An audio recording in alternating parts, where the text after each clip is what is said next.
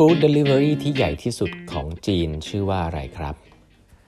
สวัสดีครับ ท่านผู้ฟังทุกท่านยินดีต้อนรับเข้าสู่8บรรทัดครึ่งพอดแคสต์สาระดีๆสำหรับคนทำงานที่ไม่ค่อยมีเวลาเช่นคุณนะครับ อยู่กับผมต้องกวีวุฒิเจ้าของเพจ8บรรทัดครึ่งนะฮะนี่เป็น EP ที่ 1277 แล้วนะครับวันเสาร์นี้นะครับ ผมจะมีนัดพูดคุยนะครับสองทุ่มนะฮะกับน้องรักของผมคนหนึ่งนะครับ น้องแบงค์เทียนชัยนะฮะน้องแบงค์ เป็นรุ่นน้องที่สแตนฟอร์ดนะครับ MBA แล้วก็กลับมาทำที่บ้านมีค่ายมวยนะครับ ปัจจุบันเนี่ยเป็น CEO ของ Global Sport Venture นะฮะที่ล่าสุดเป็นผู้จัดนะครับงานมวยนะฮะหยุดโลกที่บัวขาวมาสู้กับน้องคนญี่ปุ่นคนหนึ่งผมจำชื่อไม่ได้ละนะฮะไม่ใช่เป็นแฟนจำไม่ได้ละแต่ว่า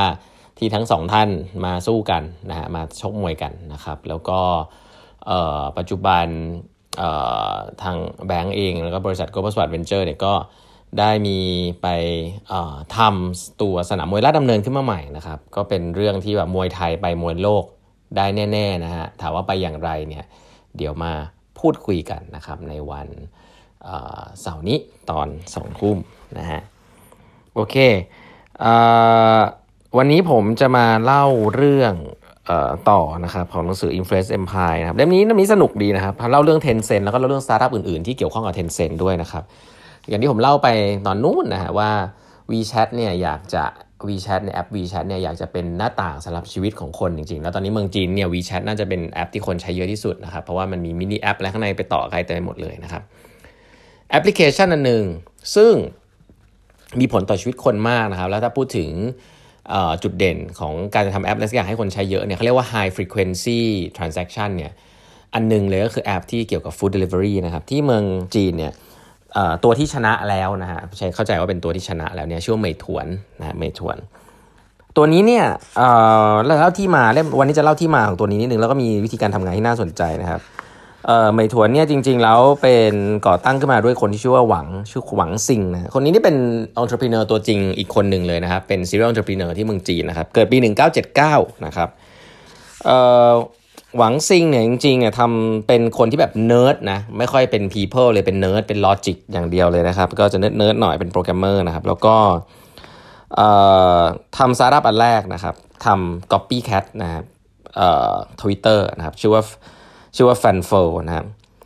ทำสองปีครับโดน government ปิดไปนะเพราะว่าบอกว่าเฮ้ยอันนี้ให้ให้ให้คนออกมาออกความเห็นเยอะเกินไป เมืองจีนปิดไปอะทำอันแรกโดนปิดไป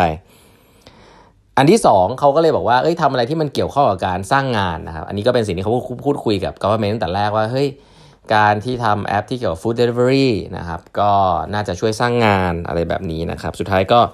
ทำแอป food delivery ขึ้นมานะครับ เรื่องรายละเอียดการสร้างคงไม่ได้ลงรายละเอียดเนาะแต่ว่าสิ่งหนึ่งซึ่ง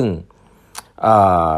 เป็นสิ่งที่แอปนี้ทำนะก็คือ Food Delivery หนึ่งอันนะครับอีกอันหนึ่งก็คือเรื่องของการทำ Group Buying นะครับถ้าเป็นเมื่อก่อนเรียกว่ากรูปอง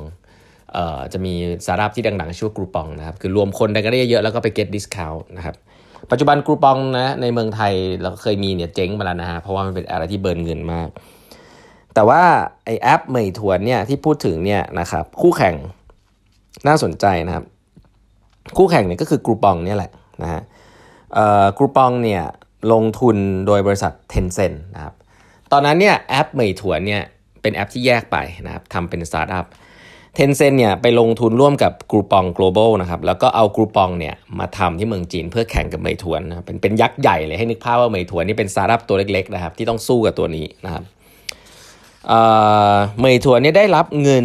สนับสนุนนะครับจาก Sequoia นะครับซึ่งค่อนข้างดังเลยทีเดียวเป็นระดับโลกเป็น VC ระดับโลกนะครับแล้วก็จากอาลีบาบาด้วยนะครับเพราะฉะนั้นที่น่าสนใจคือเหมยถวนเนี่ยอยู่ค่ายอาลีบาบาเขาบอกในสตาร์ทอัพในเมืองจีนเนี่ยคุณต้องเลือกค่ายระหว่างค่าย Tencent หรือค่ายอาลีบาบาแล้วคุณจะเติบโตได้ดีนะเหมยถวนเนี่ยรับเงินจากอาลีบาบานะครับแต่ทีนี้มันมีเรื่องเรื่องที่น่าสนใจก็คือว่าเหมยถวนเนี่ยเป็นแอปที่เป็น ไม่ค่อย happy กับอาลีบาบาเพราะอาลีบาบาเนี่ยจะมีหลักการหนึ่งเวลาเวลาทำเวลาลงทุนสตาร์ทอัพคือชอบจะไปควบคุมสตาร์ทอัพจะชอบ integrate สตาร์ทอัพเข้ามาในแพลตฟอร์มตัวเอง ซึ่งในมุมของการทำ VC เนี่ยไม่ดีนะครับสตาร์ทอัพเนี่ยอยากควรจะปล่อยให้เป็นอิสระพอสมควร แต่ Tencent เนี่ยมีความคิดตรงข้ามเลยคือจะปล่อยอิสระนะครับเพราะฉะนั้นเนี่ยเริ่มไม่ happy นะเริ่มไม่ happy นะครับสิ่งหนึ่งซึ่งเเป็นวิธีการทำงานของหวังซิง ซึ่งผมว่าน่าสนใจนะครับคือเขาจะโกรคนจากออร์แกนิกนะ เขาจะไม่ได้ไม่ได้ไปขโมยคน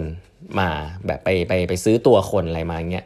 คนที่เขาซื้อตัวแล้วบอกว่าคุ้มที่สุดมีหนึ่งคนนะครับก็คือชื่อคนนั้นชื่อว่าการนะการเนี่ยเขาไปขโมยตัวมาจากอาลีบาบามาช่วยเซตโอเปอเรชันนะครับแต่นอกจากนั้นเนี่ยก็เขาไม่เชื่อเรื่องการซื้อคนเท่าไหร่นะใช่อย่างนี้แล้วกัน ซึ่งมี analogy นึงเจ๋งดีนะเขาบอกว่า เอ่อคุณไปซื้อคนเนี่ยมันก็เหมือนกับคุณไปซื้อเนื้อแล้วก็เอามาโปะเนื้อตัวเองคือมันโตไม่ได้นะคุณไปซื้อคนมาเนี่ยเดี๋ยวเนื้อนั้นมันก็จะหลุดหายไป เพราะฉะนั้นถ้ามันไม่ได้โตออร์แกนิกเนี่ยการที่เราไปซื้อคนจากคนอื่นมาที่เขาไม่ได้มีใจเนี่ยอันเนี้ยก็เป็นเหมือนกับการที่เราไปซื้อเนื้อแล้วก็เอามาโปะเพื่อให้ร่างกายเราโตขึ้น ซึ่งมันโตไม่ได้นะครับอ่าเพราะว่า analogy นี้ดีนะก็เลยนำมาแชร์เจ๋งดีนะครับอ่าเหมยถวนก็เติบโตมาได้ดีนะครับ แล้วก็จนกระทั่งสู้กันนะครับสู้กัน burn เงินใช้คำนี้แหละเป็นสงคราม burn เงินนะฮะ food delivery กับไอ้ group buying เนี่ยเป็นอะไรที่ burn เงินมากนะครับใช้เงินเยอะมากนะครับ ก็อันนี้ยังลงทุนโดยอาลีบาบานะ Groupon ไอไอตัวเหมยถวนนี่ลงทุนอาลีบาบานะครับกรุ๊ปองเนี่ยคือตัวตัวกรุ๊ปองเนี่ยแพ้ไปละนะครับแล้วก็มีตัวหนึ่งเป็นตัวใหญ่มาอีกตัวหนึ่งซึ่งโผล่ขึ้นมาชื่อว่าเตี้ยนผิงนะครับเตี้ยนผิงเตี้ยนผิงเนี่ยลงทุนโดยเทนเซ็นนะครับทีเนี้ย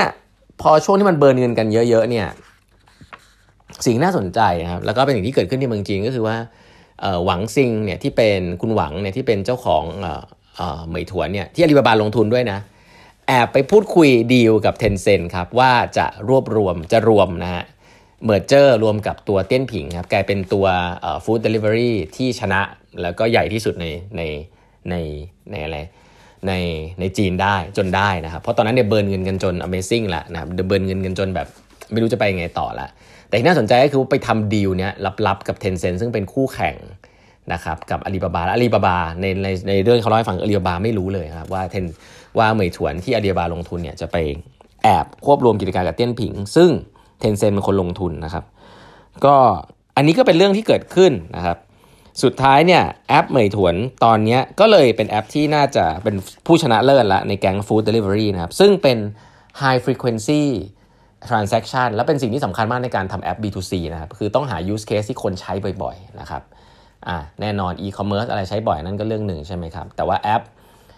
ที่ใช้บ่อยอันนึงก็คือแอปส่งอาหารนะเมืองจีนก็เป็นตัวนี้ซึ่งชนะน่าจะชนะแล้วแหละนะแล้วตัวนี้ก็ถูก integrate เข้ามาอยู่ใน WeChat ครับผมที่น่าสนใจ ก็คือว่า WeChat ก็เหมือนเป็นหน้าต่างให้ในแอป WeChat เนี่ยคนเข้าไปแล้วก็เข้า service ในการ food delivery ผ่านตัวเหมยถวนได้เลยนะครับก็กลายว่าคนที่ชนะเนี่ยดูเหมือนจะเป็น WeChat เพราะว่าคนก็เข้าแอป WeChat เพื่อที่จะใช้ service นี้มากขึ้นนะครับอันนี้คือความชาญฉลาดความเก่งของการควบรวม แล้วก็การดูแลสตาร์ทอัพใน port ของ Tencent นะครับที่บอกว่า Tencent เนี่ย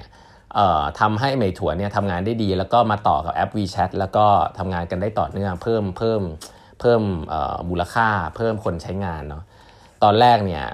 เหมยถวนเนี่ยอยู่อาลีบาบาดีๆ แต่อาลีบาบาเนี่ยพยายามจะ integrate ตัวของเหมยถวนเนี่ยครอบงำเข้ามาอยู่ในแพลตฟอร์มของอาลีบาบาเยอะเกินไป จนทำให้คนไม่ happy นะครับอันนี้ก็เป็นผมเป็น lesson เลยอันหนึ่งซึ่งเห็นชัดเลยนะครับอันนี้ทฤษฎีเราพูดกันมาเยอะแล้ว แต่อันเนี้ย work ครับ โดยการไปจับกับ Tencent แล้วก็ไปอยู่ในแอปที่ชื่อว่า WeChat นะครับแต่ถามว่า vision ของ WeChat ที่จะมีแค่ไอตัวแอป food delivery เหมยถวนเนี่ยแล้วพอหรือเปล่าเนี่ยไม่ใช่ครับ มีแอปพลิเคชันหนึ่งซึ่งมีความจำเป็นนะอันนี้คือการเรียกรถนะถ้าเมืองไทยก็เหมือน Grab นะเมืองจีนจะมีแอปหนึ่งชื่อว่าดีดีนะดีดีซึ่งเดี๋ยวจะมาเล่าให้ฟังต่อว่า แล้วเขาไปเอาไอแอปเนี้ย เข้ามาอยู่ใน WeChat ได้ยังไงในตอนหน้านะครับวันนี้เวลาหมดแล้วนะครับฝากกด subscribe แปดบรรทัดครึ่ง podcast แล้วก็แปดบรรทัดครึ่ง YouTube Channel ด้วยนะฮะแล้วพบกันใหม่พรุ่งนี้นะครับ สวัสดีครับ